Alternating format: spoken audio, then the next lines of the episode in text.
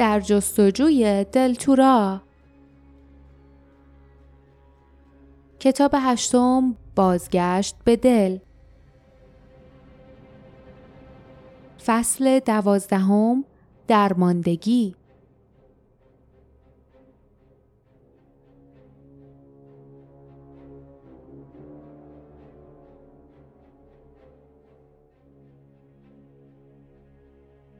لیف مثل باد میدوید. از دست کسانی که می‌خواستند او را بگیرند میگریخت و در برابر تاولهایی که به طرفش پرتاب می‌شدند جا خالی می‌داد. به پشت سرش نگاه نمی‌کرد. صدای فریادها را به سختی میشنید و نیز قرقرهای خشمالود و دستوراتی را که با داد و فریاد صادر می شدند و با جیغهای وحشت زده پایان می گرفتند. جاسمین و باردا در دو طرفش بودند اما نمی توانستند به پای او برسند. چند لحظه بعد لیف به سکو رسید. تنهایی بالا پرید. تنابهای دور داین را قطع کرد و بدن بیحال او را از میان آتش بیرون کشید. لیف که چشمانش از شدت دود میسوخت و از آنها آب میآمد داین را کمی دورتر روی سکو گذاشت. داین سکندری خورد و تلو تلو خوران ایستاد. لیف با قلاب کمربند دلتورا کلنجار رفت. سرانجام آن را باز کرد. کمربند را از دور کمرش درآورد. صدای برخورد شدید و قرشی شنیده شد. لیف دور خود چرخید. جاسمین و باردا تلو تلو خوران بر لبه شکافی ایستاده بودند که در میدان دهان گشوده بود. مشعلهای سوزان دور برشان پراکنده شده بود. نوتس، استیون و گروهی از نگهبانها ناپدید شده بودند. لحظه ای صدای فریاد نگهبانها به طرز وحشتناکی در تاریکی شب تنین انداخت و سپس خاموش شد. همین که نوت در میان دیوارهای زندانش قرید زمین به لرزه درآمد. موشها از محوطه کوچکی که دلیجانها در آن توقف کرده بودند بیرون ریختند. هنگامی که آنها میدویدند میلرزیدند و رنگشان میپرید و به شعله های سفید و لرزانی تبدیل می شدند که به جای چشم زغال و به جای دهان شکافی بیدندان داشتند و در مرکز بدن همه آنها علامت ارباب سایه ها بود. لیف به سرعت به طرف داین چرخید. کمربند در دستش تاب می‌خورد و از وحشت و گیجی ذهنش کار نمی‌کرد. برای نوت تله گذاشته بودند. به آنها خیانت شده بود. نقشهشان لو رفته بود. اما چطوری؟ هیچکس از نقشه استیون و باردا اطلاع نداشت. هیچکس. و بعد خنجر را در کمربند داین دید. خنجر بدون قلاف زیر نور شدید آتش می درخشید. نوک آن نقره براق بود. لیف از خنجر روی برگرداند و به چشمان تیره داین نگاه کرد و در آن چشمها که سرانجام نقاب از آنها افتاده بود لیف پاسخ تمام پرسشهایش را گرفت. لیف آرام گفت تو؟ داین لبخند زد و گفت یه اشتباه کردم. باید وقتی به این شکلم برمیگشتم خنجر رو کنار میذاشتم. چه شانسی آوردم که قبل از دویدن به طرفم متوجه اون نشدی. اگه متوجه شده بودی نقشم نقش براب می‌شد. دست داین به حرکت درآمد. ضربه شدیدی به دست لیف زد و کمربند را در آتش انداخت. لیف با فریاد چنگ انداخت تا کمربند را بگیرد اما داین با دست سرد و فولادیش مچ دست او را گرفت. چشمان داین باریک و ناگهان شمشیر لیف داغ و گداخته شد. شمشیر از دست لیف افتاد و تلق تلق کنان از پله های سکو به پایین پرد شد. داین آهسته گفت هنوزم خوشحالم که تو می‌دونی انسان. می‌خوام بدونی که چقدر احمق بودی و حالا دیگه مهم نیست. چون حالا دیگه کمربند عادی نمی‌تونه به من صدمه ای بزنه. به زودی جز تیکه فلز زوب شده چیزی از اون باقی نمیمونه. داین به باقی مانده نگهبانها اشاره کرد. آنها از اتفاقی که برای رفقایشان افتاده بود مات و متحیر بودند. داین با صدای گوش خراشی فریاد زد. زندانیا رو ببرید قصر. تو حالا که خیلی به درد خوردن. لیف فریاد زد. نه آزادشون کن. تو که کمربند رو به دست آوردی دیگه چی می‌خوای؟ چشمان بیروح و بزرگ داین برق زد و به تمسخر گفت وقتی اربابم صدا کنم میاد و خدمت تو همسفرات و تمام خائنای دیگه که پیدا کردم و به اینجا آوردم و می‌رسه. بعد من نور چشمی اون میشم و به جای اون آدم معتاد و ناموفق که نتونست قصر رو اداره کنه به این سرزمین حکومت می‌کنم. و تو تو هم با زجر و شکنجه وسط بقایا و خاکسترهای چیزایی که دوست داری میمیری. داین با دیدن حالت چهره لیف لبش را به تحقیر پیچاند و گفت احمق هیچ وقت فکر نمی کردی که ایچاباد دستورای منو انجام میده. فکر نمی کردی که اون منو ندزدید فقط تنهایی تو تاریکی فرار کرد تا نقشه دل و لو بده. وقتی تو خنجری رو پیدا کردی که من به اون تبدیل شده بودم لحظه ای هم به اون شک نکردی. حتی با اینکه می‌دونستی اولای درجه سه می‌تونن به هر شکلی که می‌خوان در بیان. تو خنجر رو توی کمربندت گذاشتی. می‌دونستم که این کارو می‌کنی. از اون موقع به بعد وقتی داشتی واسه از دست دادن من گریه و زاری می‌کردی بدون اینکه حقیقت رو بدونی منو با خودت همه جا بردی. من هر حرکت شما رو می‌دیدم. به تمام نقشهاتون گوش می‌دادم. منتظر بودم ببینم چطوری می‌تونم اون استیون خبیس و اون کمربند لعنتی رو نابود کنم. و وقتی همه چیزو فهمیدم از پیش تو رفتم و به اینجا آمدم تا اینو آماده کنم. او دستش را به طرف میدان خروشان تکان داد. اما لیف همچنان به او خیره ماند و روی برنگرداند لیف حرکتی را پشت سر داین دیده بود. کسی داشت از پله های سکو به طرف او بالا می آمد. چهره ای همچون عقاب. زخمی ناهموار بر چهره رنگ پریده. موهایی سیاه و به هم ریخته. آرام آرام. لیف گفت من بهت اعتماد کردم داین. فکر کردم تو وارسی داین پوسخند زد. از همون اول باید فکرشو می‌کردی انسان. من واسه یه همین کار خلق شده بودم. من نقشمو خیلی خوب بازی کردم. مگه نه؟ هیچ اشتباهی نکردم. لیف گفت چرا اشتباه کردی؟ نباید وارد تورا می شدی این کار به خاطر غرورت بود. چیزی نمونده بود که بمیری درسته؟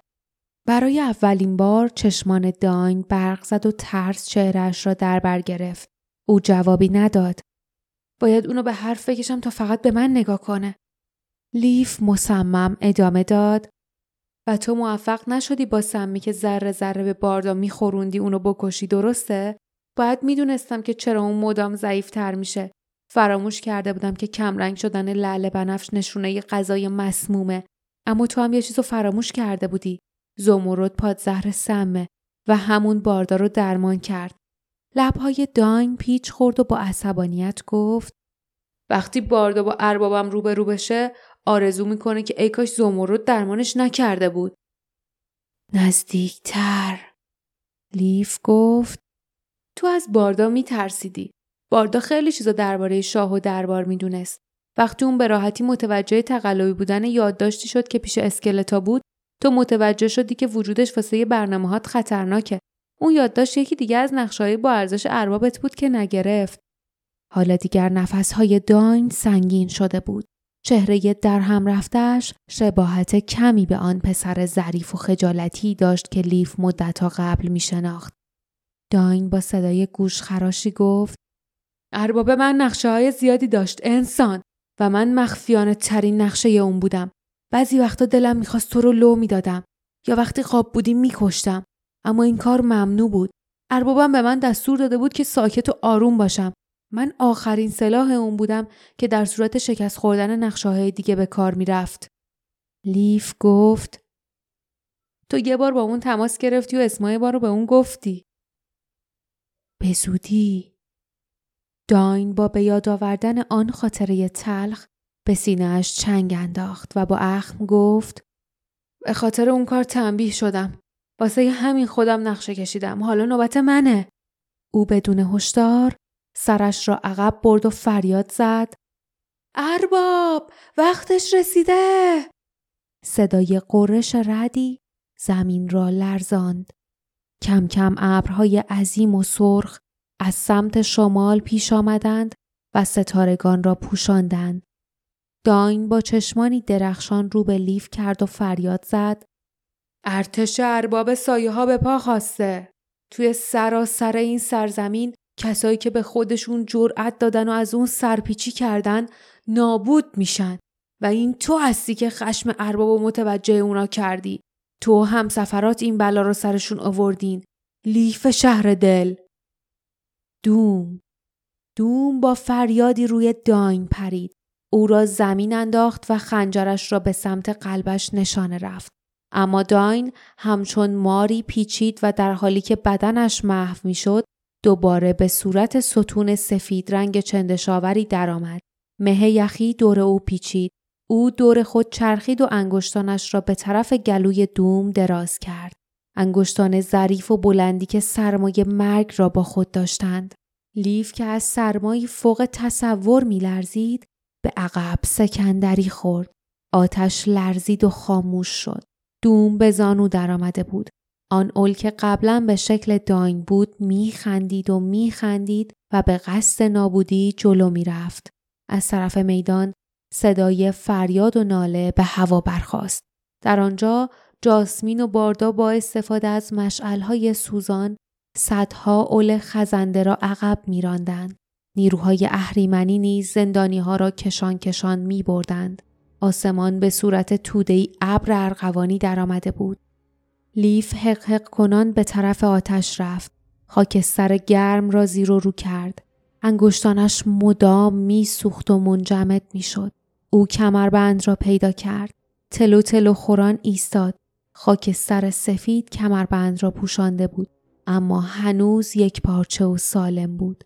خاکستر از روی کمربند پایین ریخت و گوهرها زیر آسمان سرخ درخشیدند. حالا لیف با آخرین نیرویش کمربند را دور اول انداخت و دو دستی آن را محکم کشید و آن اول جیغ کشید و دستانش را بالا برد طوری که دوم با سنگینی روی پله های سنگی افتاد. از محلی که کمربند محکم بسته شده بود دود بیرون زد و زیر آن دود گوشت سفید لرزان شروع به زوب شدن کرد. اول به خود می پیچید و سعی داشت خود را آزاد کند. اما داشت می مرد. از میان آن سفیدی در حال زوب تنها یک چهره نمایان شد. چهره داین با تمام حالتهایش. حراسان، ملتمسانه، گریان، خندان، شوخ، متین، شجاع. لیف خم شد. دلش زیر و رو شده و به حال خفگی افتاده بود. اما همچنان چشمانش را به هم می فشرد و کمربند را محکم گرفته بود. وقتی سرانجام چشمانش را گشود فقط تودهی سفید و زشت را دید که از پله های سنگی پایین می چکید. کمربند را دور کمرش بست و خود را به پایین هرم پرت کرد به جایی که دوم افتاده بود. دوم از سرما می لرزید و چیزی زیر لب می گفت. لبانش کبود شده بود.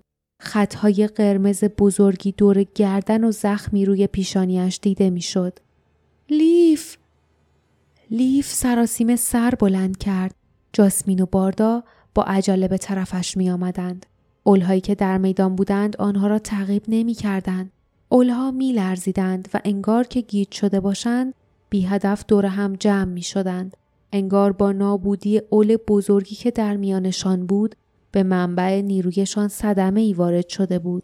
اما بعضی از آنها کم کم به خود آمدند و هنگامی که با سرعت به طرف شهر هجوم بردند ابرهای سرخ قلتیدند و جوشیدند. لیف که با عجله و به زحمت دوم را روی پاهایش می‌کشید سعی کرد فکر کند.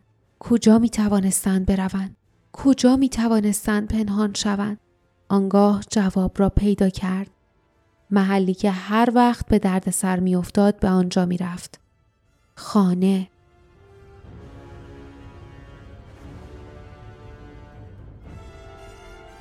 پایان فصل دوازدهم